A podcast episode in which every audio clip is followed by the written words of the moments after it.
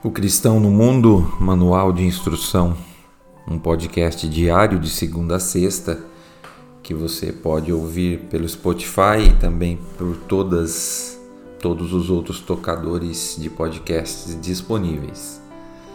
Hoje nós vamos olhar o texto bíblico de Romanos, capítulo 15, no verso 1. Diz assim a palavra de Deus: Nós que somos fortes devemos suportar as fraquezas dos fracos e não agradar a nós mesmos. Não é fácil ajudar os mais fracos, porque muitas vezes ajudar os mais fracos nas suas dificuldades e fraquezas nos exige dedicação de tempo, nos exige recursos, inclusive financeiros, nos exige paciência e disposição e até humildade no nosso coração.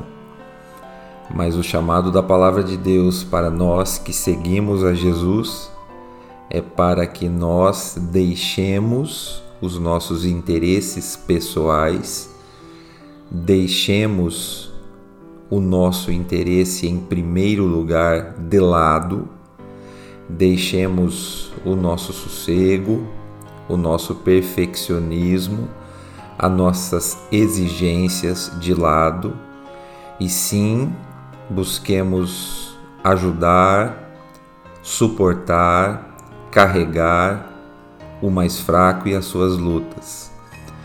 E para lidar com aquele que está fragilizado, nós precisamos realmente ter mais paciência, ter mais, mais disposição, ter mais dedicação e ter mais humildade para ajudar aquele que é fragilizado nas suas lutas, nas suas fraquezas, nos seus medos, nas suas limitações.